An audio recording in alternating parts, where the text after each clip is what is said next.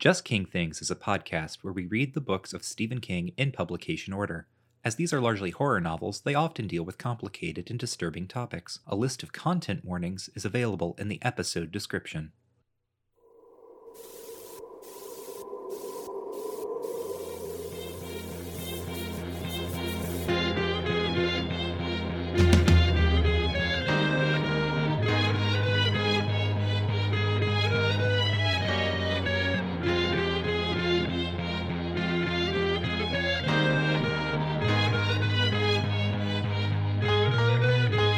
Howdy, friends and neighbors, and welcome back to Just King Things, the show where we read the books of Stephen King in publication order and talk about them. I'm Michael, and with me, as usual, is Cameron.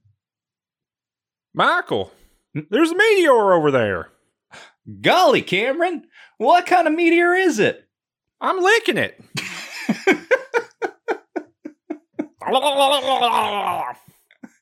Whatever's expedient for the plot, Cameron. It's a lollipop, a cosmic lollipop. Uh, today we're talking about cosmic lollipops. mm-hmm. That uh, here, let's do a bit real quick. Okay, you ready? A bit's always good when you call it out first. Yes, oh yes, I love it when that happens. Uh, give me the three sentence summary of Stephen King's Cosmic Lollipop, written in 1982. so, uh, one day, a man finds a very strange lollipop from an unknown location, and when he takes a taste of it, it turns out that he can write a whole bunch of things at one time. However, uh, as he continues licking this lollipop and writing page after page of nonsense, uh, he realizes that some of those things come true. Oh wow. That's pretty good. That is pretty similar uh, to a Stephen King work from the early 80s. Now, when uh, this is important, I think, for uh, talking about Creep Show, uh, when do the cocaine years begin and end? Uh, the the year that King has given is seventy eight, I believe, because that's I think in what I read, it was an interview, and at this point, it was like almost a year ago, probably. Uh, but Mhm. I'm pretty sure he kind of like tied it up with like his first visits out to kind of the West Coast to Hollywood. Um, I think that's where I Mm. think he said like quite explicitly like the first place he ever encountered cocaine was at like a, a party in some Hollywood producer's house or something. Um, and so yeah, that's kind of when that starts. and it's going throughout the mid 80s, Mhm. right? Is the idea. The reason I ask that is that uh, Stephen King, I mean, he's he is accessing the cosmic lollipop. Mhm. as it were, because he at this point is extremely prolific. Um, this is what the th- how many things does he produce in 1982? It's a lot, right? Yeah, this is. There are four things that Stephen King produces in 1982, and or uh, like things that we'll cover for this show. We've only covered two of them at this point. This is our third one. So, The Running Man, The Gunslinger, Creep Show, and then our next book, which I'm not going to mention until the end of the episode to keep it mysterious, even though you could look this up if you wanted to, but forget I said that. Um, the next book was also 1982 so like really Yeah. the, the guy had four big projects in 1982 is is the other way of looking at this Mhm. And I and I will say more about this in the bonus episode. I don't want to say too much of it here because it really feels more appropriate to talking about the film. Because our bonus episode, of course, you go to patreon.com slash range touch, or if you go down to the description below this episode and click a little link, uh, our bonus episode is going to be on the film version of Creep Show um, that George Romero directed. But uh, I know for a fact that while Stephen King was uh, Stephen King was around the film for production in Mhm. Pittsburgh while it was happening, and he was in a apartment trying to finish um, different seasons. Oh, oh no! Oh, no! I, I melted, of course. i can't believe you did that I know. Uh, but he was trying to finish uh, this kind of next project that we're, that we're going to be talking about. So he was actively uh, in, I guess, eighty one, being on a film set every day, and then also writing four novellas. Yeah. and trying to finish Christine as well. Um, so I, I've got a little bit more information about that that I'll talk about in the bonus episode. So he's juggling a thousand things at one time here, and um, uh, and also doing heavy drugs.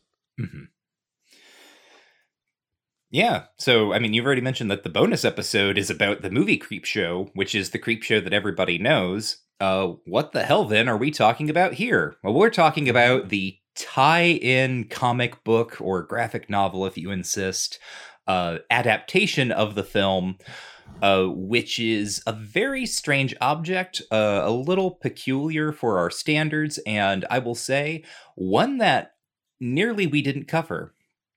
The reason for this is because I based our reading list off of, as I think I've mentioned before, uh, Richard Chizmar's list at StephenKingRevisited.com for kind of their ongoing project uh, where they're having people uh, read through these books and write kind of longer essays. Uh, there's usually a critic who's writing like a sort of scholarly or sort of a you know a critical essay about the book, uh, and then there's like a historical essay written by Bev Vincent.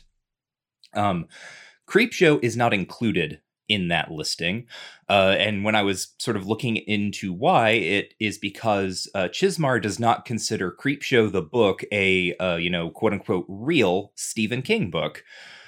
Anyone's guess as to why, that's all that was said. Um, and d- do you want to take like a guess, Cameron? Do, you, do we want to speculate? Why is this not a Stephen King book? Well, I think I know the answer, so I don't want to speculate too much. Um, but uh, because he, I, I, I will say probably because Stephen King is not a comic book illustrator.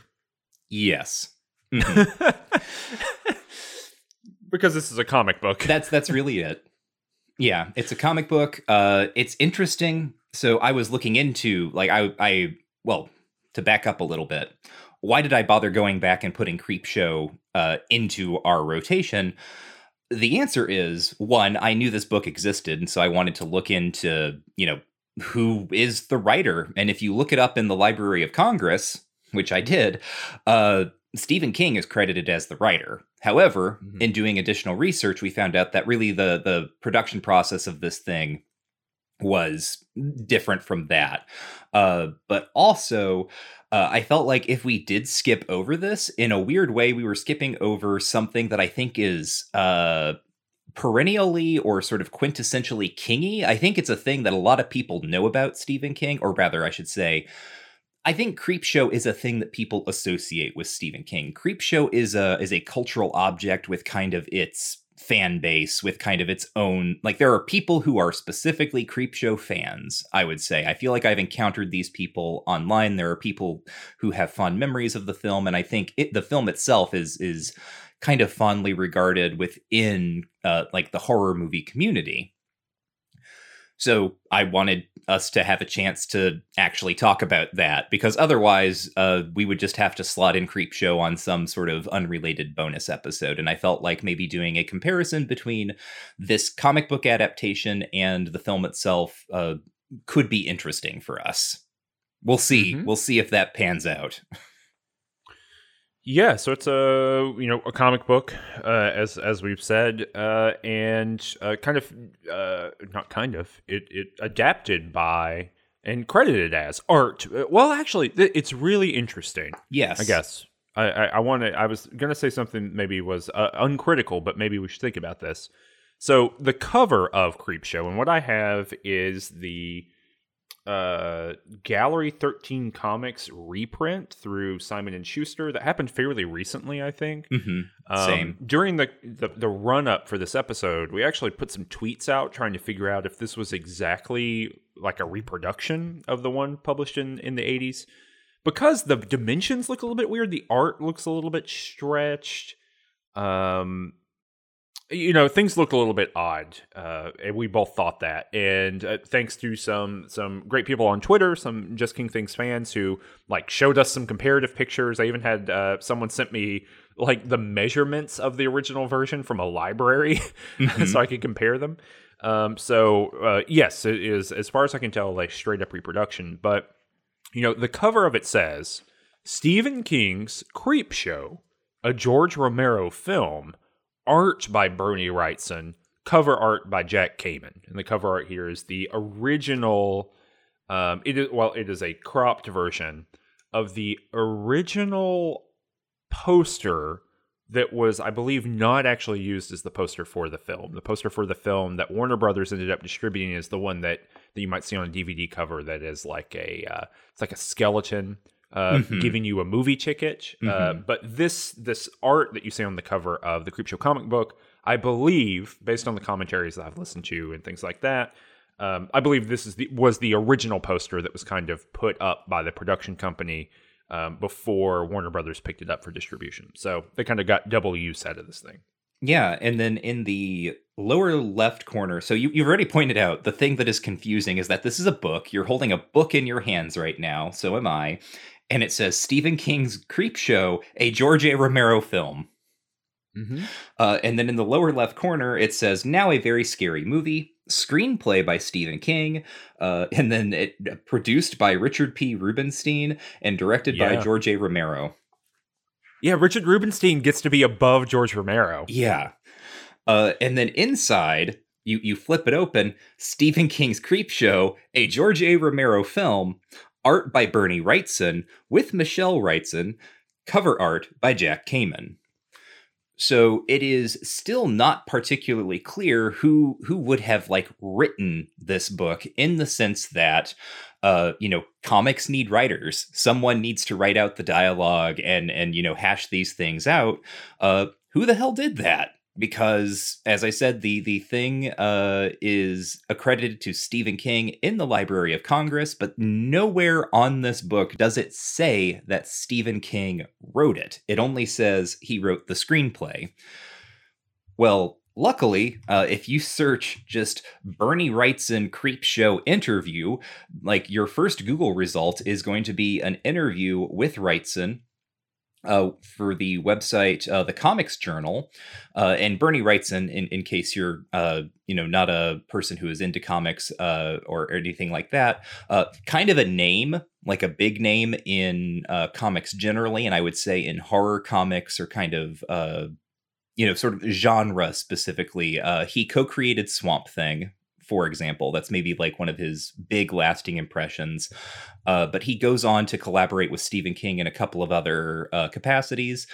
So, Cycle of the Werewolf, which is a novella we'll be reading in a few months. Uh, it's a it's a thing that comes out with illustrations. Writes and illustrates that. He also does the illustrations for The Stand, complete and uncut, when that comes out, and he also illustrates uh, the fifth Dark Tower book. Hmm this is a good working relationship with Stephen King. Uh, but this is, I guess, where it all starts. And how it all starts is with, uh, as Wrightson explains in this interview, him adapting Stephen King's screenplay into a comic book. Well, I think I, am not 100% certain on this because you're the one who did the research on it. But I think you were also telling me that uh, Michelle Wrightson uh, mm-hmm. who used to be Michelle, or not used to be, I guess this is all taking place 40 years ago. Uh, but before she married Bernie Wrightson was Michelle Robinson, who people might know from women's comics, the kind of 1970s underground uh, feminist comics work. Um, apparently, she married Bernie Wrightson. I had no idea about that. And she was involved also in the adaptation in some way. But I think in this interview, because I, I think you shared some excerpts with me a few weeks ago, Mm-hmm. Um, and I think in that interview was where he talks about how she helped do some of that work here. Yeah. Um, but uh, but yeah, so so this is a you know this should be you know it, obviously not should in a legal sense because the the should in a legal sense is very visible on the cover in the uh, one, two, three, four, five, six, seven names that are on the cover of a book, which is pretty wild. Um, uh, so that's you know kind of everyone's legal uh, decision making that happened here, right? But the uh, in in a real sense, I think of who is the author of the book that we hold in front of us. It is Bernie Wrightson almost entirely, in the sense that it is a Wrightson, a wholly wholly a Wrightson adaptation of a pre-existing Stephen King um, screenplay because this movie comes out in the spring slash early summer of 1982 and this comic doesn't come out until like july Huh. Um, well, uh, it's actually a little bit wiggly here, right? So this, so Creep Show, the film uh, debuted at Cannes. So the cut is finished May sixteenth, eighty two. It doesn't come out in in theaters. you to can. Yeah, yeah, yeah, yeah, absolutely. Okay. Because they got to sell it. Yeah. They're, they're an. I mean, so you know, this is a different filmmaking culture, right, Uh-huh. than what we live in now. Got, I'm glad that you kind of reacted to that, right? Because um, this is like before the existence of things like Sundance. Uh, it's before a much more robust. Uh, it's in a weird spot in between a robust independent market in the 1950s and 1960s and 1970s, and then uh, a, a more robust one that shows up in the 90s. It's in this kind of like weird um, solidification land that's happening where there are a bunch of independents, but they are all kind of becoming their own expanded studio system essentially. And so, yeah, they, it, it debuts at Cannes. You got to remember too that Romero is he's riding high off of Dawn of the Dead. So, Mm. like, Mhm. this is going to be the next big thing. And so, and that's in fact, I'll talk about it in the bonus episode, but that's kind of how it was sold to the financiers of the film. But anyway, so debuts at Cannes, and the idea there's they're looking for distribution, and so Warner Brothers eventually picks it up, and they become the distributors, which is m- way way bigger than what the independent uh, studio. Uh, I think Laurel Pictures is the is Romero's company, way big, and uh, Rubinstein, way way bigger than what they could do. So they're looking for distribution. But the film of Creep or uh, the the comic of Creep Show, but it comes out in the middle state basically. Mhm. Um, it does not come out at the beginning of the year. It comes out in the middle of the year, in between kind of so before domestic release, but after the movie is complete. I see. Um, and I think that makes a lot of sense because some of the people in this comic book look like the people who were in the movie. mm-hmm. Very much so. Uh, so in Oh, the uh, July, July 1982. So movie is complete, full cut is done. It has not found distribution yet in the U.S. And in that intervening period is when the comic comes out, July 82. okay, uh, that makes a lot of sense. Wait, when does the movie then get released? November, November. November, of Okay. 82. Okay, all right. That makes a lot of sense because uh, I mean this this book is essentially a, it's a tie-in. um, is Mhm, is mhm. how to describe it? Like this is kind of like a, a tie-in to promote the film, essentially. Uh, but that's not to say that I think it's without merit, and I'll talk a little bit about that in a bit. Uh, here's a here's Wrightson talking about uh, the process of creating it, though. Um, you mentioned that uh, his wife, uh, who's you know credited in here, um, uh, Michelle Wrightson, uh, she did the coloring and the lettering. Uh, that's what he says. And then the interviewer asks, Did King write the comics adaptation or did you adapt it yourself? And Wrightson replies, No. He offered to, and I told him I would prefer just to take the screenplay, which is like this thick, indicates five inches, this massive tome of a screenplay, something like three to 4,000 scenes, and I just took that and readapted it myself to comics. I did a lot of editing and deleting because, Christ, the way he writes, I just didn't want to lose a word of it. But it was just too much to put into 11 pages a lot of times because the dialogue is just so rich. And the interviewer asks, Have you read some of his other books? Are you familiar with his work generally? And Wrightson says, Oh, I've read everything he's ever written. Uh, the interviewer says, Really? Wrightson says, Yeah, I'm a big fan of his, and that helped too. I've never felt this good about a project this big all the way through. It's always been the case where I was real excited to begin with, and then halfway through it starts to run out, and towards the last quarter, I could give a shit, and it really falls down. Um, and then he goes on to talk about like various projects where that actually happened uh, to him, and specifically, right, one of the things he says is like that's what the process of of having created Swamp Thing felt like is that he sort of ran out of steam with it. Um, Hmm. But he seems to have a high opinion of this project. Uh, I I think it's a great adaptation. Although it's really interesting to hear him say that because this does not feel as much like an adaptation of a screenplay as it does a direct adaptation of the film. And obviously, he would have started working on this before because if it comes out in July, right, everything is locked Mhm. pretty far in. So I would assume that Wrightson, you know, is not working from being able to see the um you know the full cut of the film, but probably is able to look at some of the segments as they're being done, or is looking at dailies or something like that. Because there's a lot of like setting and background that is shared.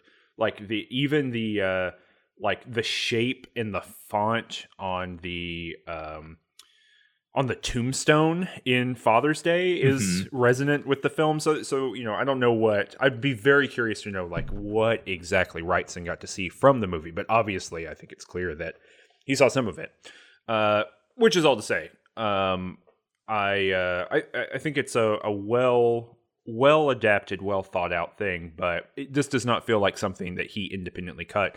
Especially because I know on the film, since Stephen King was there, they were rewriting things on the day, Mhm. and those things show up in this comic book. So, uh, we'll talk about that more in the bonus ode. Uh, a lot of a lot of teasers for the bonus ode this time, but because this is so wrapped up in a movie, mm, you know, I got a lot more information about the movie. Mhm. Is it time for a? I feel I feel like that's all we can say about the setup. Um, it- this is, I think, probably got some of the most interesting setup that we have encountered so far. Yeah. Uh, I don't know how segments are really going to fly for this, but do you think I should attempt a five sentence summary? Why don't you give me a one sentence summary for all of the segments of the comic book? Because, for example, if you've seen the film, this does not have the frame narrative in the film, hmm Uh, and I think that actually does change some of the what's going on here. it, But there's five stories. Yeah, it certainly does. And you you you zeroed in on exactly what I was going to do. Damn. So here's the five sentence summary of Creepshow. One zombie kills a bunch of people.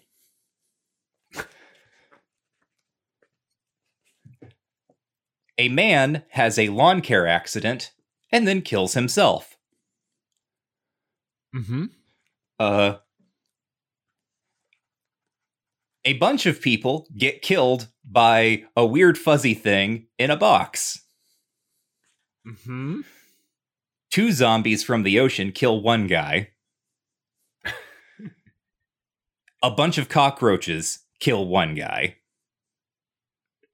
That's Creepshow. That's it. That's Creepshow.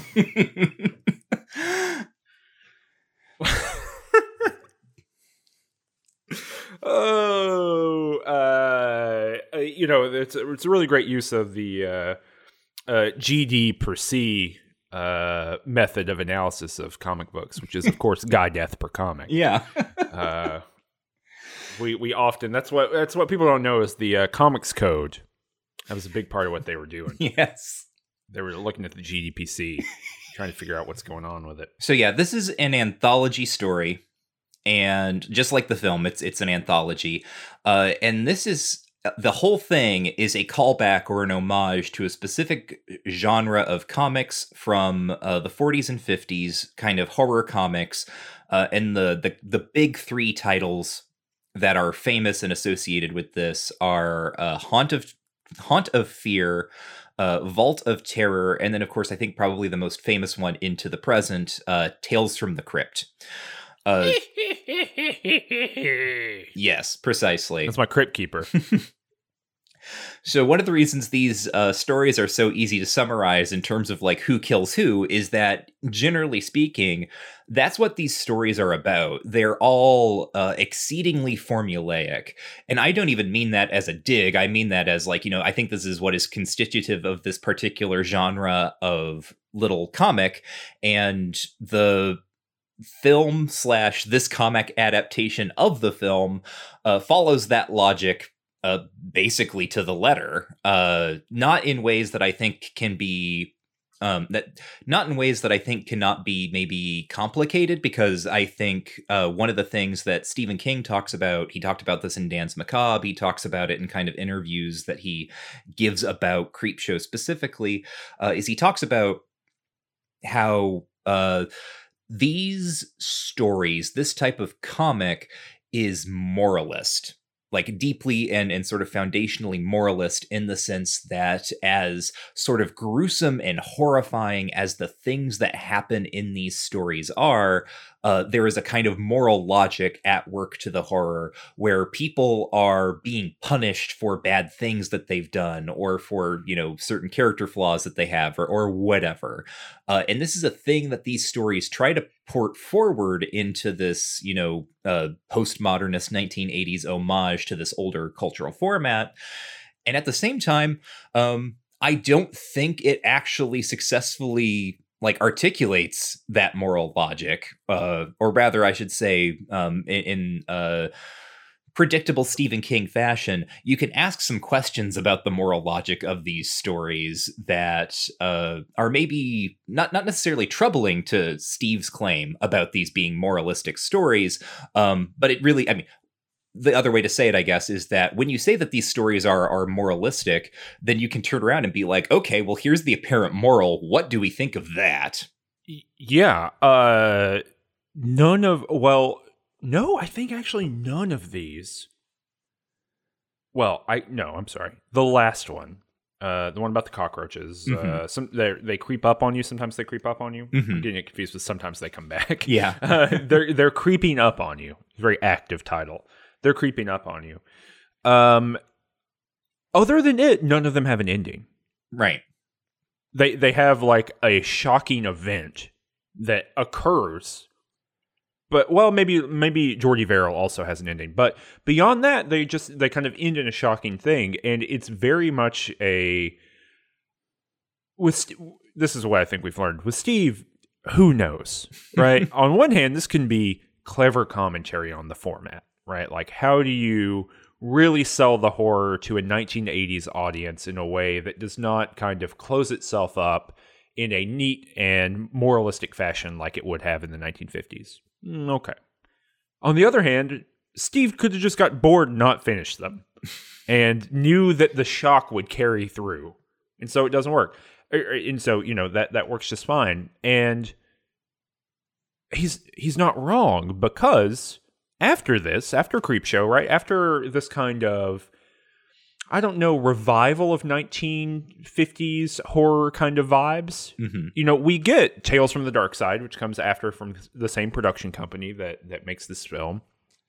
We get the revival of Tales uh, from the Crypt as a TV show with the Crypt Keeper in it. We get uh, The Outer Limits, and I think there's another Twilight Zone reboot that happens in the 80s, right? Or maybe the Mhm. early 90s. hmm And I think, I mean, Um, the the the Twilight Zone film comes out in like '85 or something like that. I think so. Yeah, not too far after this. Uh, yeah, yeah. So it's right after this.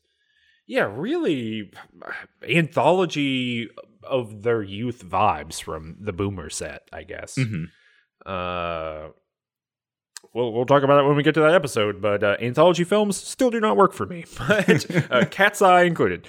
But uh, the but yeah, there's something going on here with like this being brought forward, and I will say that I've watched a lot of the Tales from the Crypt 1990s, you know, live action show, and it's pretty similar in its vibes of like doesn't really it ends with a shock more than it ends with a moralistic kind of a more you know any kind of moral directly um uh the outer limits that reboot very similar in that way too so i, I think maybe in some ways like stephen king the creep show um method here of like bringing the form and the genre without really closing the loop um i think that might be uh, something that that resonates throughout the rest of these adaptations. I think that maybe the horror of the 1980s because we're post slasher, right? Where there's Mhm. like broad morals in that you know the final girl logic and like if you have sex you die, like all that stuff that that slasher fans love to talk about as this kind of broad strokes moral construction of a universe it's nothing like someone standing there at the end of the comic book you know the the narrator char- narrative character whoever that is, you know, at the end of a crime comic, for example, and being like, and so because this person died, we know that crime does not pay. Like Mhm. that's the type of moralism that's happening in the 1950s in particular, um, and in the crime comics or in, in the horror comics of the time, or like, you know, it, they are not vaguely moral; they are directly moral. Um, and, and you know, even think about if you've seen the Twilight Zone, and this is what Stephen King's reacting to in Danse Macabre. If you've seen those classic episodes, dude shows up at the end of that to be like, and that's why you don't be mean to children. like, it's very direct. It turns out Um, the monster was man. yeah, yes, exactly. Right? To serve man, learn to read. uh, you know, that kind of thing. and that that is absent here. There is a wonderful kind of crypt keepery kind of dude here. I don't know what his name is. Do you know? I mean, I think he's just called the creep. The creep, yeah. He's called uh, in the film. His name is Raoul. okay. That's what Tom Savini says. He says, "Ah, yes, Raoul. we invented him." And then he gets Um, he shows up in New Vegas later, I guess. Yeah, that's that's the connection. Yeah. Uh, but uh, but anyway, but he shows up here, right? But he shows up here not to say, not to do that kind of thing. So you know, the first comic here, Father's Day. It's exactly like you said. It's these like rich people, uh, or zombie kills some people. hmm Rich people are hanging out in a house. Uh, they tell a story about their aunt or their great aunt or whatever who murdered her father because he murdered her husband to be. hmm They're all partying and chilling out. She gets murdered by he rises from the dead, kills her, the woman who murdered him, and then goes through the house and uh, kills them all one by one while uh, kind of referring back to his Father's Day cake that he never got. Mhm. He got murdered instead. I don't know what the hell a Father's Day cake is. Is that a thing? N- not to my knowledge, which is one of the things that jumps out to me about this. But I guess I don't know. Yeah. They're rich people. They're not like us. They have Father's Day cakes. That could be the case, but so uh, it, at the end of it, shocker, the zombie shows up and he's got uh, a woman's head on a platter that's got like frosting on it and whatnot, some some candles, and that's his cake. Boo, boo, that's his cake. Ah. And uh, but then we get the creep who shows up at the very end in a little box, very much 1950s. I mean, this is Bernie Wrightson leaning on his experience in this field and his knowledge of the field. And he says, Now that's what I call a twist ending, eh, kiddies? Because the zombie twisted her head off. hmm Uh, Nate did all the twisting and Sylvia ended. Poor old girl just went, just lost her head and went all to pieces. But the worst part came when old Nate blew out Cass and Richard's candles. Hee hee hee, poof. But why hang around here when my next terror tale awaits? Normally there would be a moral here. It would be like, don't be rich hmm or don't murder someone. you get what's coming to you. But this is just a he literally just summarizes what you read over the best 5 pages. hmm And makes like little puns. Yeah. So uh, it's a different vibe. It's Stephen King doing an impression almost of the genre that existed, but that had a different kind of set of resonances and maybe goals in mind. And a lot of that has to do with pre-code and code negotiations and things like that. But um, Stephen King is not not quite on the mark, I don't think. Yeah. Uh, the the other thing I guess that's interesting here, or like the thing that's you've laid this out nicely. So here's how to work through this from like the 1950s perspective. If this were an actual like EC horror comic of the time period, uh, the the clear like there's a chain of murders that happens in this story, and the way that the sort of whole thing is set up is like okay these are rich people who got their money from this woman having killed their patriarch right? Like that is kind of the if we're going to think in sort of the moral logic of the 1950s or whatever that's kind of their original sin and him rising from the grave and killing them all that's you know divine justice or supernatural vengeance coming back to kind of correct the original wrong which was his murder the complicating factor then is the fact that he was a huge asshole and murdered that woman's like fiance.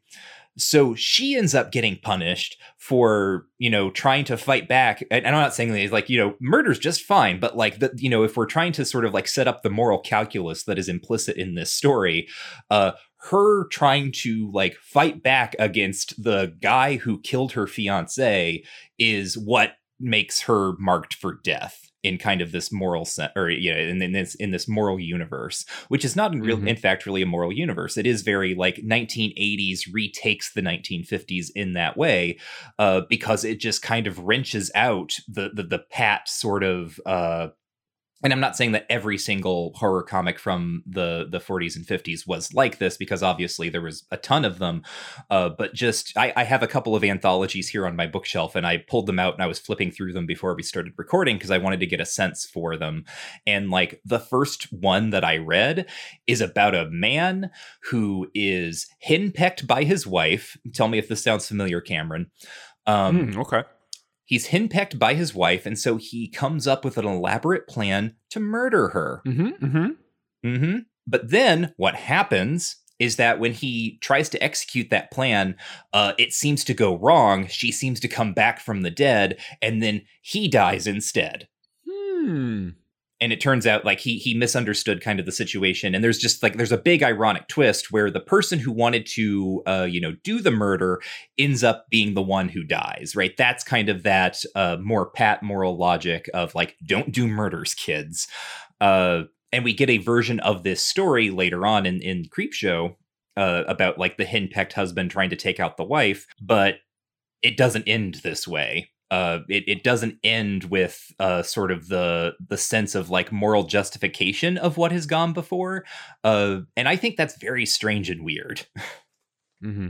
Uh, you're referring, of course, to the crate. hmm Um, I think uh, you know. Well, maybe we should go in order. Should we go in order? Should we talk? Yeah, yeah. Well, uh, I'm just going to mark that. We're going to ret- just to say, like, we'll return to this Mhm. henpecked husband issue uh, with the crate because I think there's more to talk about there, um, specifically, you know. Uh, but yeah, between the crate and this, we have the lonesome death of Jordy Verrill, which might be the most famous segment from Creepshow. You know, I think you said that before, and I think other people have said that. I think people on the Discord have said that, and I I had never seen this before we did this. like I've ne- I think I guess I've seen screen caps of Stephen King Mm-hmm. looking like Jordy Verrill, Jor- Jordy Verrill and Up from the movie, which we'll talk about in the bonus episode. But uh, I had no idea about the content in any kind of way. hmm So Jordy Verrill is one of the two stories here in Creepshow that are actually adapted from pre-existing short stories. The other three are originals that King wrote for this screenplay.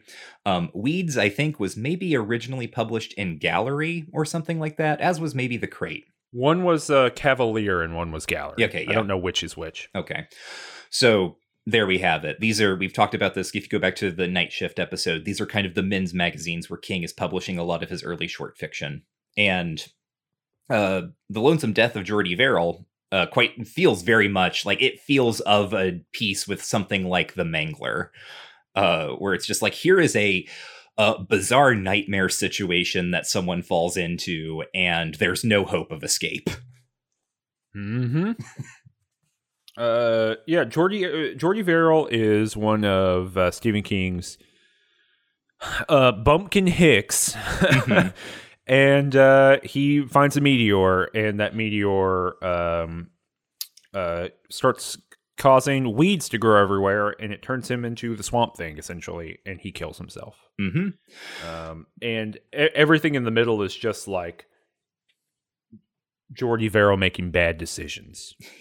well, golly, I don't like. I, I want to sell this meteor. Oh no, it seems like the meteor's making me, or like the meteor makes me want to get in water, which helps the grass grow. But it really itches, so I'm going to get in the bathtub anyway. Yep, there's like not a lot to it. I, I- will say it's interesting.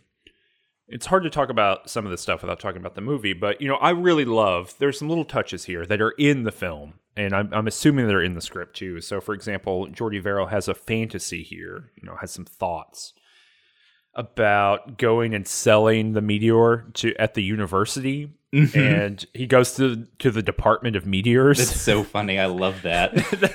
it's a great it's a great gag but like this is a weird thing where the actor who plays that character the professor he sells it to his name's bingo something yeah. and i only remember that because it comes up a lot in the commentary his name's bingo something that is the dude who's in the comic book here this is like a one-to-one illustration of that human being of Mhm. that actor but this is not stephen king as jordy verrill No, this is like this is like a Bernie Wrightsonified Stephen King. Like like if you Yeah. if you ran Stephen King through kind of a machine that ch- turns you into a kind of generic Bernie Wrightson character, and I don't mean that like Bernie Wrightson is a generic illustrator, but like the man has a recognizable style, and if I just saw a Mhm. sketch of a dude, I could be like, oh yeah, that's got some like Bernie Wrightson vibes to it, and this this is what this sort of looks like. yeah he gives him stephen king's haircut hmm like it is Stephen King's haircut from the time, which is everyone's haircut. Oh, we're going to talk about haircuts in the bonus episode. I have to. I have to. It's killing me. Uh, but yeah, I mean, uh, I do you think I like the ending of this comic quite a bit. Um, and it's an ending that's not preserved in the film, unfortunately. Um, but uh, uh, I don't know. Does anything about this stick out to you? Uh, what do you mean? What do you mean it's not uh, preserved? Well, so the ending of the comic is, uh, you know, we get this like really cool Wrightson uh, uh, visual effect, right? Oh, so mhm. we get we get these panels from across uh, the page. Uh, you know, it's Jordy Verrill, and he's loading a shotgun. He's trying to kill himself, but he uh, is doing this really fascinating thing where it's like a thin panel and a slightly thicker panel and a slightly thicker panel and a slightly thicker panel, and then we get the thickest panel of these vertical panes that is like the shotgun blast, and and that kind of extends through it. Really great kind of comics work, I think. Um, but what's interesting about the very end is that that we get this kind of slow zoom of like um, Jordy Verrill swamp thingified sliding slowly down the wall, and he's kind of got these dead eyes. But then the cre- the, the creep shows up at the very end, and uh, you know we get the ending of the comic, which is that uh oh, um, we zoom out and we can see a sign that says like Castle Rock five miles, Portland thirty something miles. Boston 188 miles, and we know that the the the grass is going to extend everywhere, and there's going to be rain tonight. So it's you know very uh like oh oh no, but the creep shows up, and the creep says, "Hear that, kiddies? Rain tonight. Hee hee. I guess that old Verrill luck is in again. You can decide for yourself if Jordy finally had a bit of the good luck when you managed to pull that trigger. But don't think too long, kiddies. Our next yarn awaits." The the implication at the end there is that Jordy Verrill is so plantified that he can't even kill himself. Ah, I see. I and that's see. cool. That's a cool ending to me. That's like where the business is Mhm, mhm. uh, for for this kind of story. Like, oh no, Jordy Verrill's really beefed it. Uh, he's a plant consciousness now. yeah. Uh, definitely want to play a tabletop role playing game where I play Jordy Verrill, Mm-hmm. like post comic. um, you know, in another plane. I think that would be super cool. But uh, but anyway, I, I I like that ending. I think that ending that is preserved here in the comic, and that might be um that might be Wrightson because this creep character is not in the film in any kind of way. So I would assume that these bumpers are for the most part a Wrightson invention. Yeah, I it, I was wondering about this too because you can see a little bit of the bumpers in the film, uh, and they seem to be word for word, but you also don't see all of the bumpers. So it might be that like King wrote some of them and then Wrightson went in and filled in the others. But I, Mhm. I like them. I actually think it is a, a a big asset for the comic book itself that it has these. Yeah, me too. It's I think uh, the creep being a weirdo and showing you weird, scary stuff is way better conceptually than uh, what you know the frame narrative in the film. Mhm. Um, I'm not particularly into that of like the of of the person reading the comic book. Although we'll talk about that. But uh, the crate, yeah, Yeah, the crate I've already mentioned. Uh, it's it. This is the henpecked husband story. Uh, this is the story about like it's just this is just a misogynist story. yeah. This it sucks. It's it's like oh man, this man has a wife who's mean. Uh, better find some complicated way to murder her. Uh, and as I said, in the you know 1950s, 1940s, the the murderer is the one who is punished. Uh, you do not like you you can do murder in these stories. In fact, one of the stories that King talks about, I think, from a Tales from the Crypt comic, is about a whole baseball team that murders a player from the opposing team because he like. do, do you remember this? I, I think I remember us talking about it more than I remember King talking about it, but that is inherently funny. I'm Yeah. sorry. it is. It's very funny. um, and, and if it's not clear, like this is part of this genre too, is that there's a kind of morbid humor to the whole thing, and uh, Creepshow as a comic is playing this up a lot. Um, but uh, oh, because he's a cheater or something. He's like the worst baseball player, and they like rise up to kill him. yeah, is that well, the he- plot? He Okay. he does something that results in the death of one of their players. I'm pretty sure. Mhm. Um, and so they kill him and then they like dismember him and use his various body parts for uh, the bases on their field during a night baseball game. Which is this it's like it's a perfect image to me. Um and i'm actually you know uh we'll, we talk we, we give steve a lot of guff but i love that he preserved this for us because i do think that that is like a, a quintessentially like horror comics tales from the crypt idea of like we need to punish this this bad baseball player so me and the other boys on the team are gonna kill him and then use him for bases during our evil night baseball game. Uh, but that's you know again that sort of moral logic that he did something bad uh, that resulted in someone's death and so now it is okay for us to kill him. Yeah and and crucially i mean just to just to close that thought crucially what's so good about that in case you're listening to us say that and you can't you, you're thinking what would be good about that for me, what's good about that, maybe I think similar for you, Michael, is that it is equally truly horrifying. Like that's an awful thing. And stupid. Yes. like, yes. It's it's so stupid. Uh, and and that's not ironic appreciation or anything like that, but it's that someone sat down and they were like, "All right, so I got to crank a bunch of these things out. All right, what do we got here? All right, baseball team murder. What's really weird about okay, uh what if they use his brains as the ball? Nope. Okay. What about they use his eyeballs as the ball? Too small. Mm, body parts for bases? You've got it. All right, let's go. like, it's such a. You can feel the production method on the surface of like how quickly they had to come up with these ideas. So mm-hmm. I, uh, I just think that's delightful. But, but uh, yeah, sorry, you're talking about who gets punished in this comic. Well, yeah, I mean, who gets punished? It's it's the main character's wife. We're not going to talk about names, by the way, because names aren't important uh, in these stories at all. Generally speaking, uh, I already said that these are formulaic, and that's true. It's about these are stories where you go into them, and it is about understanding the kind of morals, the implicit moral situation of like someone here is a bad person by the logic of the story and they are going to get offed. And the pleasure is waiting to see sort of the escalation or, uh, well, pleasure, I say, you know, quote unquote, um, because I think a lot of these just aren't up to kind of the imagination of the original comics i'll be honest mm-hmm. um mm-hmm. uh like that this has nothing close to that baseball ending, right? The the, the sublimity of uh, something that is both grotesque and horrifying, and just like also stupid. That feels like it gets presented like it, it's presented as a punchline, right? of yes, yes. in its way. Uh, nothing ever quite lands in that fashion here. Uh, but we have a professor who has a wife who uh, is constantly embarrassing him at faculty parties uh, because she's a lush. She drinks too much mm. and she talks a lot and she tends to insult people, uh, especially him. She's always, you know, casting mm. aspersions on his manhood or whatever. Uh, and then, sort of in parallel to this, the professor's friend happens to discover a box under some stairs. This is also sort of the most complicated story, in case it's not clear. It's extremely complicated. Oh, also, sorry, one additional thing. She's also sleeping around. Oh, yes is the implication in the comic, which doesn't really make its way into the film uh, as clearly, but but that's that I think pretty clear in the comic too. So yeah. there, there's also this kind of like emasculation, additional emasculation thing going on there too.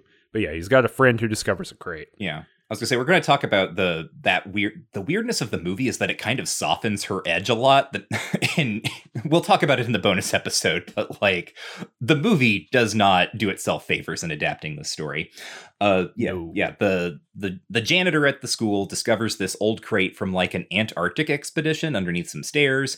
Uh, and he calls the professor's friend over and they open the crate and lo and behold there's some sort of monster in there and what this monster is and what it wants and what it what it's up to we don't really get a whole lot of information on this um, and we don't really need to because the monster exists basically just to kill people. It's it's like it's the horrifying thing at the center of all of these events and it kills a couple of people and then the professor runs to the main character his friend and is like oh my god i found this thing that kills people and the protagonist is like hmm a thing that kills people you say?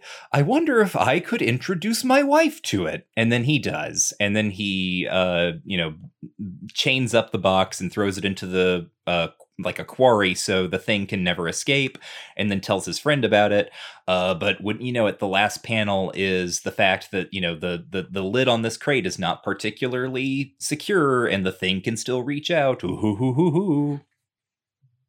This last page of art is immaculate. Like of, of this thing, like in the crate, getting out at the bottom of the ocean with these fish going by and everything. and the fact that you can see uh Wrightson has drawn the fish so that it looks like they're like glancing down at the crate and their mouths are open in kind of shock. Like that's such a that's such a thing that these comics would do right? That that anthropomorphic or like pathetic fallacy thing uh of you know it it it, it adds to like the cartoonish horror of it all yeah. Oh shit! Mhm. it's great. I I would have like I would put up a poster of just this art of this thing coming out. Very very cool. It's a full like splash page, so it's a whole page of art. Um, you get this good stuff. Uh, Yeah, I got a bunch of just random thoughts about this this comic. Um, one of which is that both in the movie commentary and I think I saw online when I was like kind of looking up some information about it. People refer to this creature as the Tasmanian devil yeah like se- like often and I maybe I just missed it in the movie because there's a lot of dialogue in the movie. But I, I feel, and I, I was actually, when I read the comic, I was kind of looking for it. And nowhere that I can see is anyone ever saying that this thing is called the Tasmanian Devil. Is that true, or did I just miss it? Uh, so when the after the janitor gets eaten and the professor runs out into the hallway, he meets that grad student who also Mhm. eventually gets eaten. Uh, but the grad student, it, it's unclear kind of what's going on ex- exactly in the comic because everything is is compressed. In the film, the, the the the implication I had is that the grad student thinks the professor is basically high and having a bad trip. Uh, Mhm. But what he says, and he says this in both the film and the comic, uh, and the comic I think is probably paraphrased from the film's dialogue, but it's uh they, they think you've been off on one hell of a toot and got to seeing Tasmanian devils instead of pink elephants. I just totally read over that. Yeah. I read the pink elephants part. Uh, there are two. Like we we zoom into my mind, my big thought bubble, and it's just Tasmanian devils being killed by pink elephants, Mhm. just obliterated.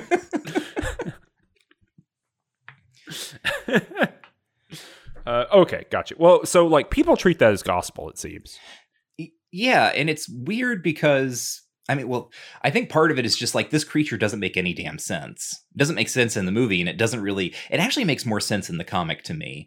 Uh, in that, in the comic, it's described. it- It has like a call, like a sound that it makes, and they describe it as like sounding like a high, like piercing wind.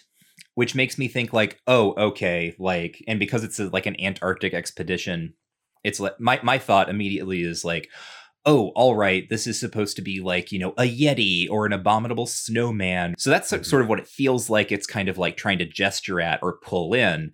Uh, but really, that's like, this story is not interested in grounding this creature in any way. It's literally, we opened an old box and there was a monster in there. No time to think about, like, how is this thing sat in a crate for 150 years and just not died? Or, or done something, tried to get out uh no we're not going to think about that it's just we opened the box and now the monster is here and we got to do something about it Uh, my other major thought is that uh, there's no page numbers, so I can't um, I can't refer to him, But a couple pages toward the end it's when Wilma is being murdered. mm-hmm. by the by the critter and uh, by Fluffy. It's referred to as Fluffy in the film, by Mhm. the way. Tom Savini named it Fluffy. Uh, let me give you a little bit of a tease for the uh, for the Patreon bonus episode. Tom Savini, due to operating Fluffy, cannot move one of the joints of one of his thumbs.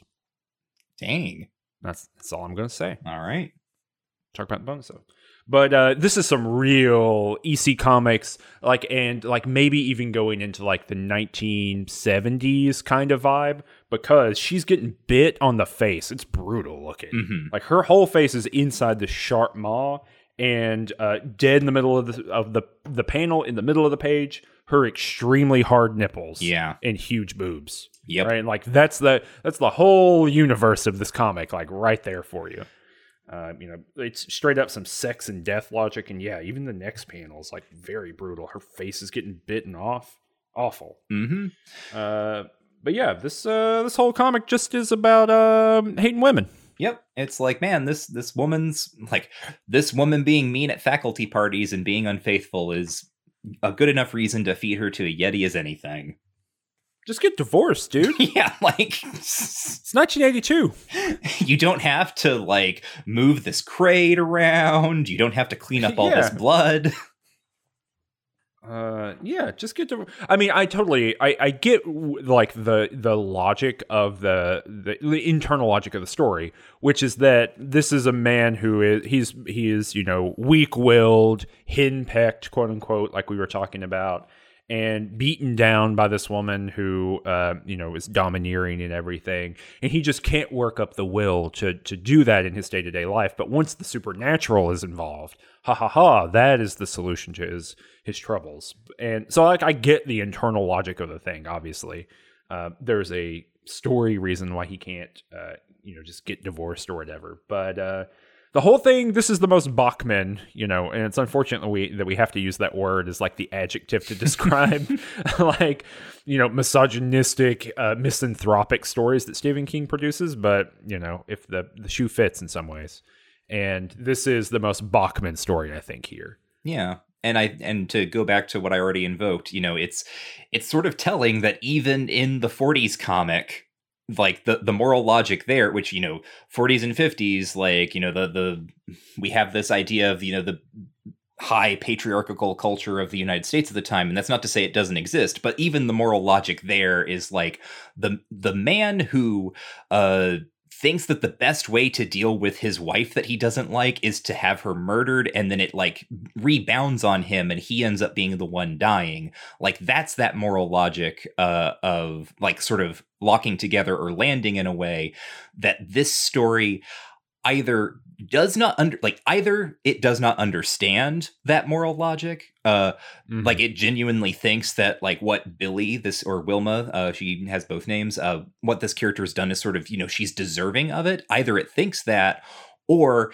it is like no that moral logic does not hold and people are just going to you know eat shit until this thing gets thrown into the quarry or whatever uh Mhm. so Yeah, it's just King not closing the loop. Mhm. He like not get either, you know, as we said, either not understanding the formula or purposely trying to kind of revise and mess with it, wh- it which in that case just creates this like deeply misogynistic story. right Uh, Ru- ruins like the one so the i mean these comics also in uh, if you're not familiar with comics history um, these comics are considered a corrupting influence on the youth. Uh, there's a whole moral panic over them. There's a book that gets written called uh, the seduction of the innocent by a psychiatrist named uh, fredric wertham or uh, wertham. I'm not sure how he pronounced it because i know he was like german born um, but anyway uh, he ri- he writes this book where he's basically like, oh man, kids are reading all of these comic books about like horrific murders and crimes and so on and so forth, and that's going to make kids want to do horrific murders and commit crimes. Just a, a straight up like immediacy of effects argument that reading these stories makes kids more likely to do these things or to enact these things. And then one of the sort of defenses that gets put up is that actually, you know, you know, here is this moral logic of, you know, crime doesn't pay. Uh, but it turns out to not be enough because uh, the the other sort of complicating element here is the the lurid detail in which murders will be shown. Yeah, and so part of this probably has to do with um, you know the way that Stephen King is kind of uh, getting you know thinking about the way these comics work, these horror comics work. Uh, you know, there's there's Fredric Wertham, um, and I, I guess the timeline here. I don't know what what's the timeline here of when horror comics are being produced. Uh, up to when they stop being produced, because I know there's a moment there. Mhm. I think you know this better than I do. Uh, so they start getting produced in you know the 40s up through the 50s, uh, and then in what happens is in 1954, Wertham publishes the book "The Seduction of the Innocent," um, and actually sort of famously, kind of aside from uh, what he says about horror comics and all of their media effects, that these are going to make kids want to do crimes and so on. This is the guy who first says that, like, look at this, look at this Batman and Robin situation, folks. What's going on here? Mm-hmm, mm-hmm, yeah. Right. Like this is the guy who kind of founds that like uh gay panic reading of Batman and Robin. Uh so he, this is these are sort of the allegations that he's making about these comic books. Uh, that's in 1954, and th- the people respond to this so strongly that it results in a congressional inquiry into the production of these comic books. And uh, then you know there's there's all of these hearings and the co- and because of this the comics code authority comes to be and the comics code authority is you know making all of these rules about what can and cannot be uh, presented in comics. And you could of course make comics that broke these rules but what would happen is that uh, sellers wouldn't carry your comics if they did not have the comics code authority seal on them so you basically yeah. didn't have any distribution so comics have to follow kind of this moral logic they can't uh, show certain things in fact one of the one of the rules is that uh, i think like the words terror, fear, and haunt or something cannot appear in the titles of a comic book.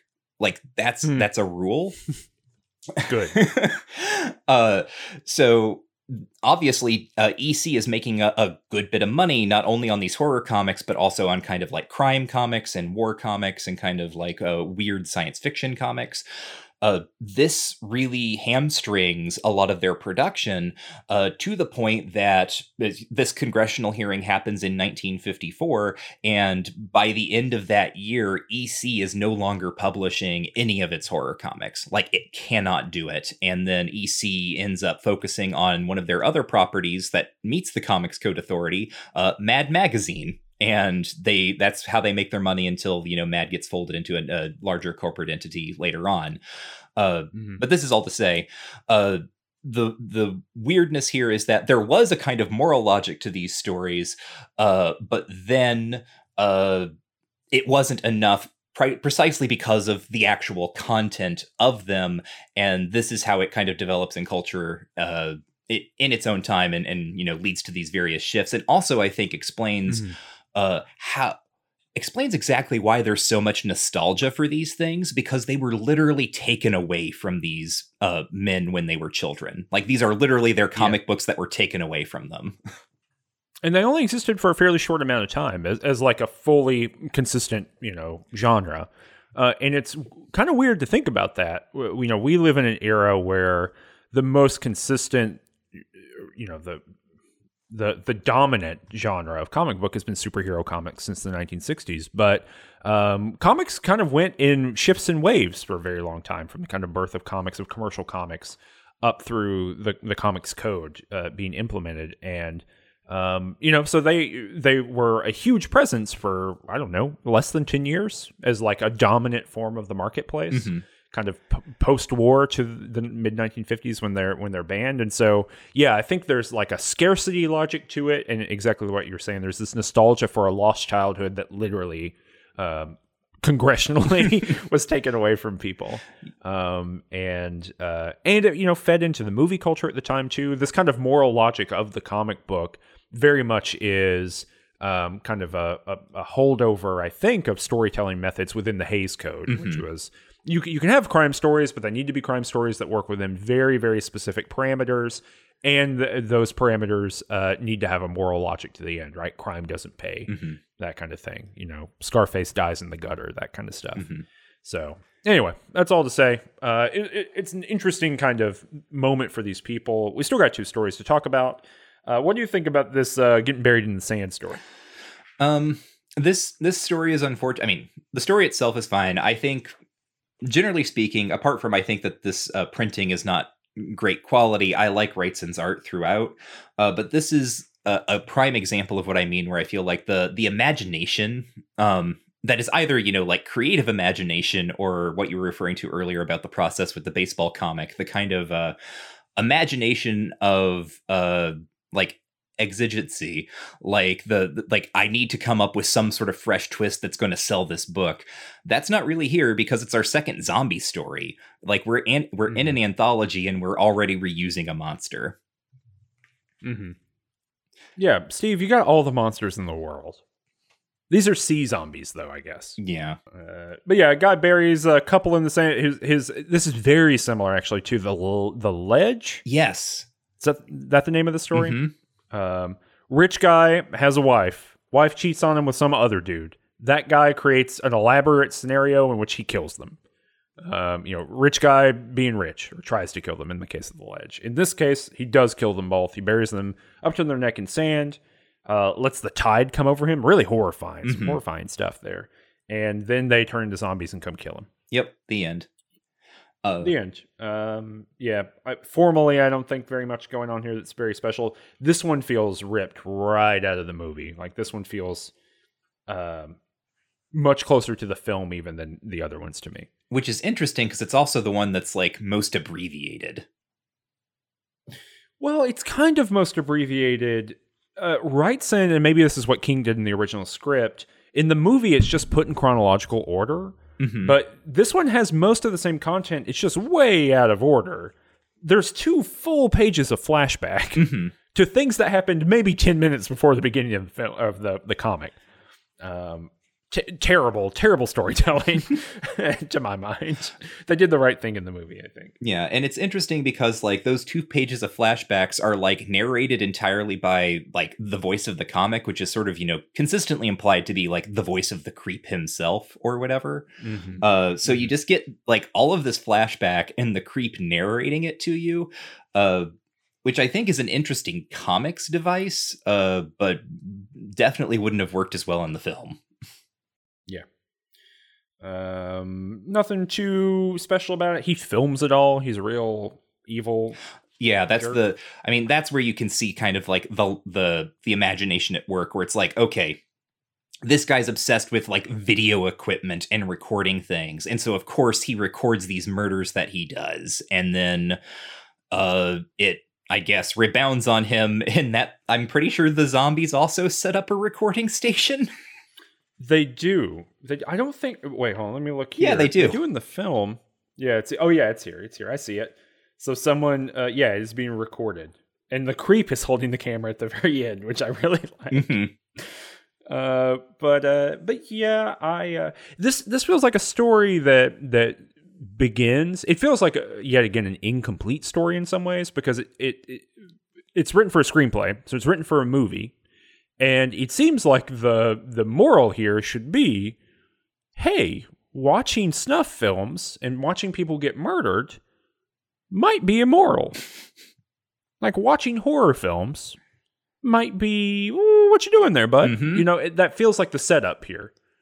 That's not the punchline. The punchline is, guess what? You bury people and you record them. You know, record their murders. You're gonna have that happen to you too. Ha ha ha. uh, th- it it feels like there's maybe meant to be some audience culpability or maybe a little bit self critique going on here on the part of the audience that does not get followed through Yeah. on.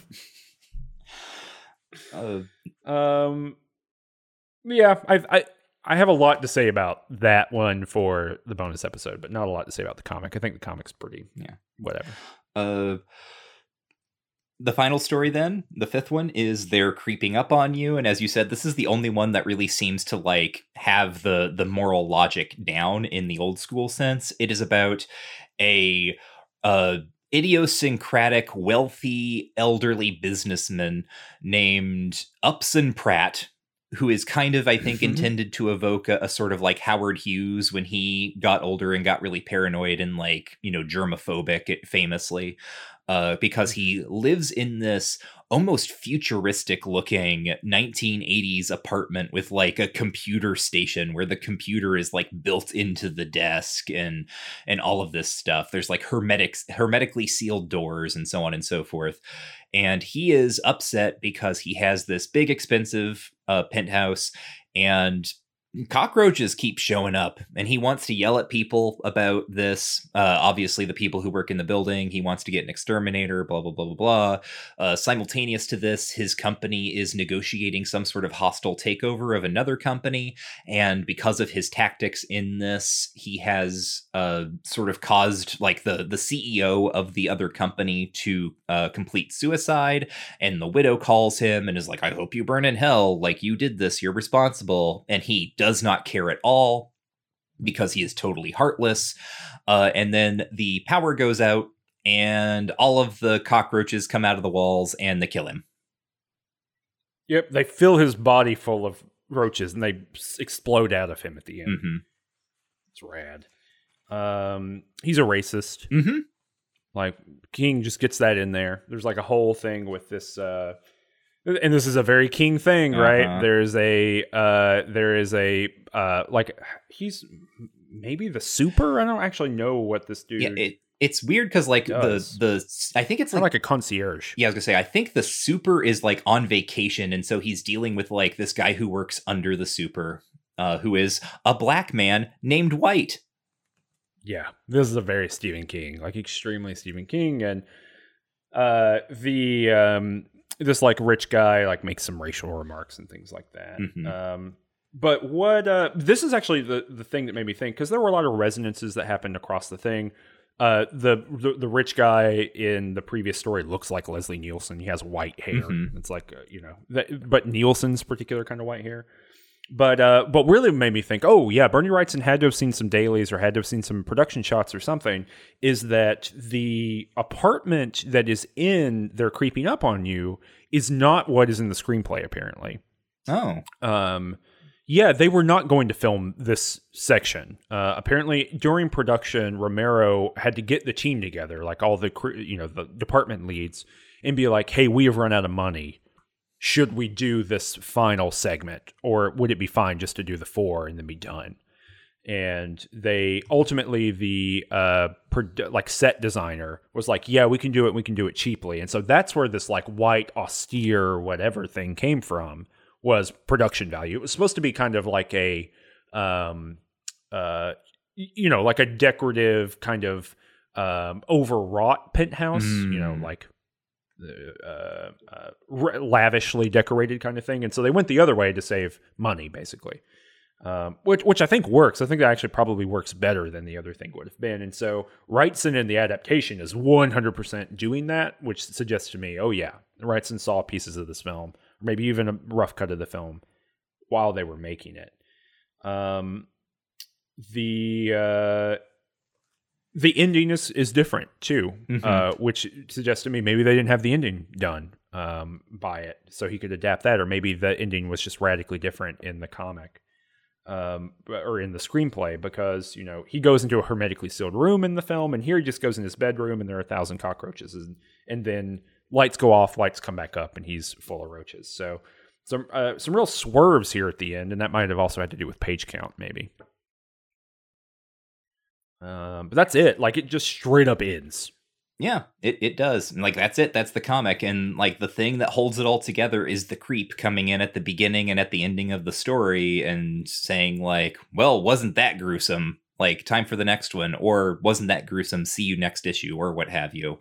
And Yep. and that's it. Uh as an adaptation, I mean, I think I, I might have already said this, but like I think that Wrightson did a really great job in making this feel like a 1950s horror comic, even if the stories are not quite operating in, in the same ballpark or or with kind of the same the same tendency towards sheer weirdness that those could could go to. Like there's one that I've read that's about a uh, a a cactus that falls in love with a woman and then like stalks her and like murders people. Hmm. Right? Uh people give Stephen King shit like, "Oh, this is the story about the haunted lamp." And it's like, "Oh no. Like we had we had evil mobile cactuses in in the 40s and 50s, folks. Like we we are just now getting back to to pre-comics code levels of uh weird horror bullshit." yeah, exactly. uh, uh, but yeah, I, I think Wrightson, two things. Wrightson does a good job making these, like the pacing, the panel composition, uh, the way that the creep will like comment on the action as narration. That all feels like just so spot on. Uh, and then weirdly enough, I think Wrightson is pretty good at adapting Stephen King in the sense that, uh, you know, in that interview, uh, Wrightson says that he, uh, he's he's read everything Stephen King has written, uh, and he has an ear for what is kingy about Stephen King's writing. That was the thing that I found really kind of surprising. Is like there were moments in this comic where you can hear kind of like Stephen King's screenplay coming through, and you know that uh, Wrightson is like, oh, that's a good bit of like kingy characterization or King dialogue, and I am going to keep that. So, uh, you know, I think that's an interesting that that's one of the reasons why this is an interesting little object for me. I mean, they're fe- they're. I really want to know. Well, I don't. I I, I don't want to know. So please don't anyone inform me. But I'm curious in the abstract sense about whether all of the interior dialogue that shows up in this comic, you know, thought balloons, whether that's in Stephen King's screenplay or not. Because there's a 50 50 shot that it is. There's a 50 50 shot that Stephen King was like, all right. Mm-hmm because we know in Cujo, right, he had all these extraneous things that they had to like cut out of the screenplay Mhm. to, to make the film work. And so this is Stephen King working on this has got to be one of his earliest screenplays, the the one for for Creepshow. And I can imagine a world, especially having seen the Mick Garris adaptations, where there's just people monologuing out loud in a scenario which in any other format that would just be internal dialogue. Mhm. Um, there, uh, I I wonder if Stephen King wrote in like people thinking into his screenplay, and Wrightson has just accurately put that into the comic book as it is. And then when they were making the screenplay for the film and they were doing editing on set, they were like, "Steve, we can't. What are you doing? We can't have someone say play some damn bebop. That makes no sense." uh, Yeah, no, I, I have It- the same question. I mean, because that there's a bit in the interview again where Wrightson, and he may just being, you know, it may just be hyperbole to, you know, get the point across of what this job was like for him, but he indicates that the screenplay was five inches thick, which is a thick screenplay. yeah, Uh, and but I can see Stephen King turning in 200 pages. Yes, exactly. Right. I can, and I think, uh, you know, I don't know in terms of like which, like what is literally the first attempt that Stephen King ever made at screenwriting. I don't know what that is. Uh, I think that's hard to pin down unless the man himself happens to remember and tells us. Uh, but I know this is, uh, or was presented as his screenwriting debut. Mm. So, uh, you know, this this is his first actual like screenplay credit. I'm pretty sure. Well, yeah, this is got to because this has got to be 1980. It's got to be 19. Well, when? Okay, actually, I bet I can figure this out based on what I've learned. Okay, uh, in the commentaries, Dawn of the Dead is 78. So I bet that Stephen King, uh, I I I I feel reasonably certain that Stephen King talked to Romero and pitched this in 79. That would be my assumption. Mhm. Um, and if that's the case, then Stephen King would have been writing this in 1980. And yeah, that's got to be before anything else, Mhm. any other screenplay that he wrote. So, so yeah, this, this is probably the first one that he worked on. I would assume. Yeah. interesting. And if that's the case, if this was just like a massive, massive screenplay, it is more to my point, which is that Wrightson, uh, it almost feels like it, it just feels a little bit like genius to me of being able to look at all of this King writing and to be able to cut it down so economically that it one still feels like Stephen King, but two also feels like the thing that Stephen King is trying to evoke. These comics, uh, Mhm. I, I I think it was just a, a really sort of I, I think it's a really special thing for that reason, and I think it's I, it makes me glad that we covered it for this show because I get to say that like you know it's it's a king thing, and uh, some of these king Mhm. things are uh, if you've listened to the bonus episodes, uh. One of the things that is very interesting that comes up there again and again and again uh, is how often the people who are working on Stephen King films are Stephen King fans. And Yeah. here we see this happening with Wrightson, who, you know, wants to do right by this Stephen King project. And so this is like a, a sort of, it's a form of Stephen King that uh, otherwise we might not have covered in this show. Yeah, absolutely, and that that other people don't Mhm. because they don't- it it uh, it doesn't count quote unquote for the the kind of official cemetery dance group. Mhm. Um, you know, official in quotation marks there, but that's as close I think to the official second hander kind of you know you know uh, structure Mhm. uh, as anyone else's. So Yeah, I, I I'm not mad that I read it. I probably wish I'd read the comic before I saw the movie. Um, Mm. but you know that's how it goes. Yeah. Um. So, I mean, you you want to do a couple segments? Yeah, let's do some segments. What you got? Okay. Uh. So we have my favorite kingism, uh, which is a, a little uh tendentious at this point because as I've explained, you know, there's this is not really direct uh, access to the Stephen King prose style, uh, but Mm. You know, uh, there are kingisms that kind of bubble forth to the surface of this. Uh, my favorite kingism is the segment where we talk about like a piece of writing in whatever we've just read that we think uh, is indicative or or typical or representative of Stephen King and his style uh, in a way that we like, or sometimes in a way that we don't like. But that is just you know, this is a thing that. This is a thing that Stephen King wrote. And for me, weirdly enough, uh, it, it's a thing that does not really technically show up in this book because this book censors the curse words because it is made for children. Uh, so Mhm. my favorite kingism is from the the lonesome death of Jordy Verrill, where as if you've seen the film, you will know that Jordy Verrill consistently refers to like the slime that comes out of the meteor that he found as meteor shit. Uh which is just yeah, like that feels just like a thing that Stephen King would write like the the person finds the thing it has uh ooze and the ooze is meteor shit. But here it is rendered as meteor a bunch of like you know pound signs and exclamation points and an at sign and stuff to to like censor out the curse word. Wait, what? Really? oh wait. No no no. That's not what he does. They call it meteor crap isn't it Yeah, they do. Oh, I was about to be like, holy shit, we have read different versions of this book. It was blowing my mind. i was confused because there are other places where people use like higher level curse words and they get censored out in that like traditional way but yeah no they just turn it into meteor crap Yep. which is honestly also pretty kingy Yes. Yeah, it is. Oh, you know what? Here's something we didn't talk about. I, I meant to, and I didn't bring it up.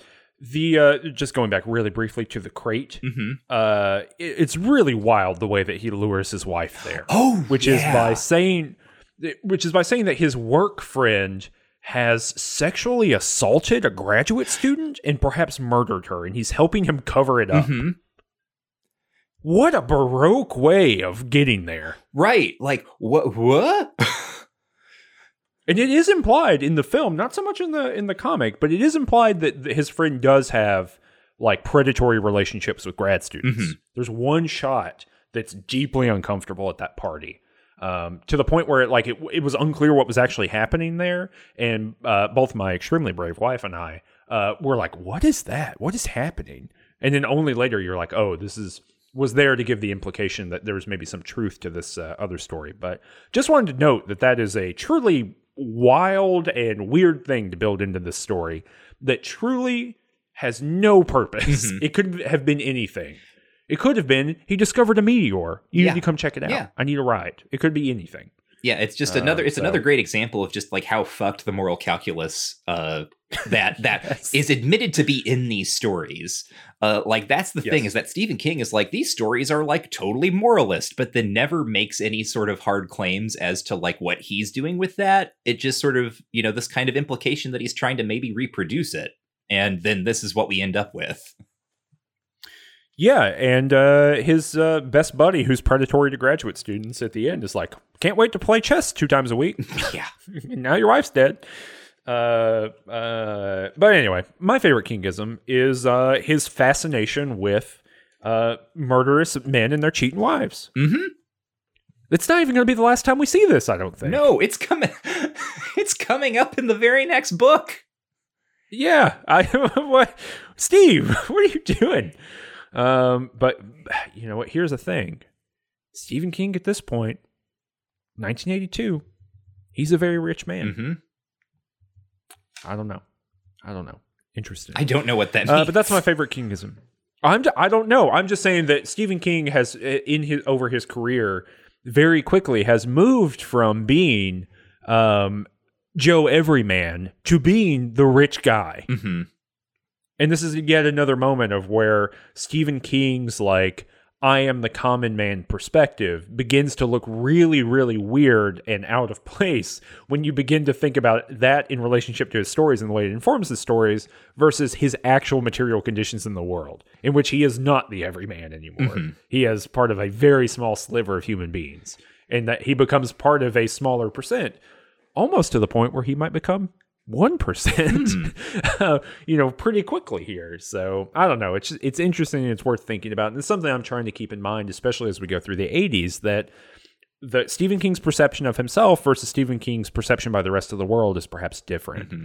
Um, and it's really bizarre to hear like George Romero be like, Stephen King writes from the perspective of the common man, when Stephen King has written himself out of being a common man in the 1970s. The dude's getting millions of dollars uh, per per book at this point. Yeah. Uh, so just if we're thinking about the common man here, first story, it's about rich people. Uh, they get killed. Uh, second story, it's about a country bumpkin. Uh, and frankly, it's it's kind of uh, it, it's not like approving of his lifestyle. Like Jordy Verrill is not the salt of the earth. He's a, a figure of scorn and ridicule. He dies. Uh, third story, it's about uh, it's about the intrigues of some college professors. Mhm. Fourth story, Which Stephen King has just been. Stephen King is working as a college professor when he. yes, It's got to be when he's writing. oh writing. my this, god, right? yes, oh of course, or right beforehand. I don't know when the crate is published, but you know he's he's paying attention. hmm Uh, fourth story is about like uh, you know people who are wealthy enough that like the the the the guy who's having an affair. I think he's like a you know it's it's like the the ledge. He's like a tennis instructor or something. Um, Yeah. the the cuckolded character is like wealthy enough that he has all of these all of this camera equipment around his house and then uh the last story is literally about howard hughes and yeah, it's just about varieties of rich people. yeah and and sure like most of those people are presented as you know in some way not good and they end up dying uh but there is kind of this interesting sort of focus on people who are already comfortable uh like the really the one person who isn't is is jordy and he's just a total clown. Hmm Yeah, there's something going on here, and I think Stephen King. We've talked about this already. Stephen King uh, seems to his awareness of his wealth seems to almost entirely process through guilt and uh, what does that make of me? Mhm. He's not reflective in the way that I think I would want him to be reflective of that, which is that how does that change the, the perspective from which I'm writing? But it does seem to change his content and like the things that he is interested in writing about. Um, and you know, to the point where eventually at the end of the 1980s, he's going to be writing a movie, or I mean, I guess he does, it's a movie as well, but he's writing a book that is about an author who is internationally famous and, uh, you know, has to deal with the questions of like celebrity and all that kind of stuff, right? So he's he's reflective in some ways, but not maybe um, in ways in in others. Maybe is the best way of putting that. But uh, our our other segment here, our next segment here, is what in the Kingiverse, which is uh, identifying things that are showing up across King's broad universe that's connected and kind of uh, doing all kinds of stuff. Um, what, what'd you come up with here, Michael? Uh, I mean, the the big one is that Jordy Verrill lives outside of Castle Rock, which is King's kind of recurring town that showed up first in the Dead Zone, showed up most recently for us in Cujo, and is going to show up a couple more times uh, over the coming decades. Um, the uh, the other one here is Horlicks University. Did you notice this one? I did not, uh, although you wrote it here in the notes, and I'm like, damn, I missed that, and now I'm thinking, like, no, that is familiar. Where did that come from, Cameron? so that is the university that the students go to in the raft. Oh, Yeah, they are they are uh, from Horlicks University, and I pulled it. I didn't notice it either. I, I would never have. have uh, I think it's pretty clear at this point that I'm not the person who's picking up on these the most. Um, but uh, it also is a university that shows up in Christine. mm, Apparently, okay. Uh, someone brings this up in the uh, Michael Gornick brings brings this up in the commentary, and uh, Christine is set in Pittsburgh, hmm um, and he wrote it while he was in Pittsburgh, or was writing it while he was in Pittsburgh working on this film, and so the uh, and it is it is uh, Horlicks University and Stephen King's universe is in Pittsburgh. Um, that's where it is, and so Uh, the implication, I looked it up online because I actually didn't know how to spell it. I spelled it like some Harry Potter shit, H O R L I X, and so I had to look it up before I put it into the the uh, thing here. Uh, but, but I think it actually shows up. Um, it's it's in the comic because it says at Horlicks University. But for the most part, they're talking about the the hall that they're in, Mhm. Which is Amberson Um, Hall. Yeah, Amberson Hall, which in the movie is used in such a way that you might think the college is called Amberson Hall. Yeah. Um, but uh, but no, it's at, Horlicks University, and I so I saw some like fan forum me kind of stuff, and it seems like there's there there was kind of a fan thought at one point that this would be kind of King's um, Arkham Mm. University, Mhm. and it just kind of never turned out that way. Um, Stephen King couldn't. Uh, maybe it was too far of a trek for characters to make their way to Yeah. Pittsburgh regularly, so it seems like he dropped it. But it was it was uh, used a few times in the 1980s um, for for Stephen King kind of shared shared work. Okay. Um, and that's kind of the end of our segments. There's no Uncle Stevie's mixtape this time because there's not really any uh, music mentioned in this comic book that I saw. And Nope. yeah, Nope. There's a lot of chatter if you're interested in um, in in learning about the music for this movie. A lot of discussion about that because the director of photography was also the director of production, and as director of production, he chose the like rough cut library tracks that that they would use for Laurel movies for these Romero films, and so um, he talks a lot about the musical choices. Apparently, there's a quote unquote fan favorite song in this movie called "Don't Let Go." um, okay. Yep, big question mark. I, I don't, but you know, in case you're a, a person who cares about that kind of thing, if there's one, that's all that is to say. If there's one piece of music that is associated with Creepshow on the whole by the fan community, it is apparently a song called "Don't Let Go." that I do not know what it is, and I've watched the movie now three times, and I cannot tell you what it would be. So, big question mark. So uh, it's it's time to close up shop here. Uh, we are Range Touch. If you want to know more about what we do, you can find out uh, everything we do as we do it on Twitter uh, at Range Touch. We also have YouTube.com slash Range Touch where we have videos, uh, go through other uh, series like Mages and Murder Dads, where Ca- Cameron and Danny are playing through the games in the Baldur's Gate lineage, and Cameron and I are playing through the Fallout games for Too Much Future. In terms of other just straight up podcasts. Uh, we, this is our first time recording after. Uh, yeah, this is our first time recording after starting the Homestuck show, which happened because of people like you uh, giving us their support at patreon.com slash range touch. We had a goal uh, to reach $4,500 a month, at which point we would start in on a, a big long form Homestuck discussion show where we're going to read through that webcomic and I'm going to, you know, be doing my research into kind of like Homestuck as it happened and uh, helping that, uh, you know, sort of inform our analysis of the comic. That is happening now. Uh, it's happened because people like you have decided to support us, and we would love more support. Literally anything helps, and it just goes to making uh, our production schedule better. It, it, it justifies us, uh, you know, spending our time on this. It helps us get new equipment. It helps me, uh, you know, buy special forum uh, archives so I can read what people were talking about in the early 2000s, or they, rather the late 2000s. With just the cost of a cup of coffee a month, you can help us uh, continue to do more range touch work and better range touch work. Help us keep the lights on. It is much appreciated. Another thing you can do to help us out, uh, if that's not really something in your cards,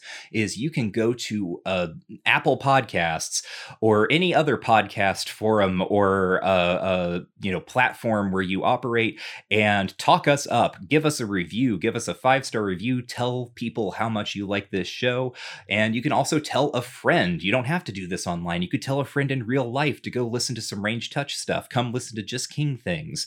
Uh, oh, we have a store now. Damn, that's the other thing too. I know. Ugh. There are so many ways you can help us out. Uh, what is the URL for that store? Can I even say it? Is it something Uh, that no, I can you read? can't. Uh, no, you can go to rangetouch.com slash store and it will take you right there. Okay, yeah. So yeah, Wait, so wait, you, wait. It's rangetouch.com slash shop. Oh God. Okay. Rangetouch.com slash shop. to check out those t-shirts to to see that print uh, and maybe order yourself or uh, uh, someone else in your life who loves range touch uh, things something special those are all ways you can help us uh, but also on the Patreon, at the $5 level, you will get the Just King Things bonus episodes where Cameron and I talk about a Stephen King film that is sometimes connected to the thing that we just read and, and sometimes not at all connected. It sort of depends on what we can pull together.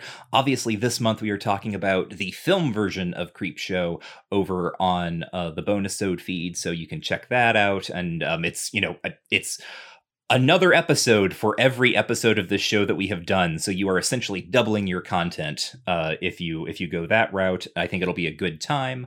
Um, and occasionally we have mm-hmm. special guests. And i will say that next month's bonus episode if everything goes according to plan we will be discussing uh, the film stand by me uh, a famous Stephen King film, even though I think many people don't necessarily realize that it's a Stephen King film. Uh, and we will have a very special guest whose name I will announce uh, closer to time. But uh, it, next month is going to be a, a, you know special guest episode, so I'm really looking forward to that. And then on the mainline hmm. episode, mm. Cameron, uh, we will be discussing the thing that Stand By Me comes from, uh, the novella The Body, which is part of Stephen King's first novella collection, Different Seasons. There's nothing more spine tingling than the phrase Stephen King's first novella collection. Uh, I actually really like uh, different seasons. It's been a long time since I've read it, but uh, uh, different seasons has some some. If you don't know about different seasons, and I think it's possible that people don't. Different seasons has the both the novella that the Shawshank Redemption is based on, mm-hmm. and the novella that Stand by Me is based mm-hmm.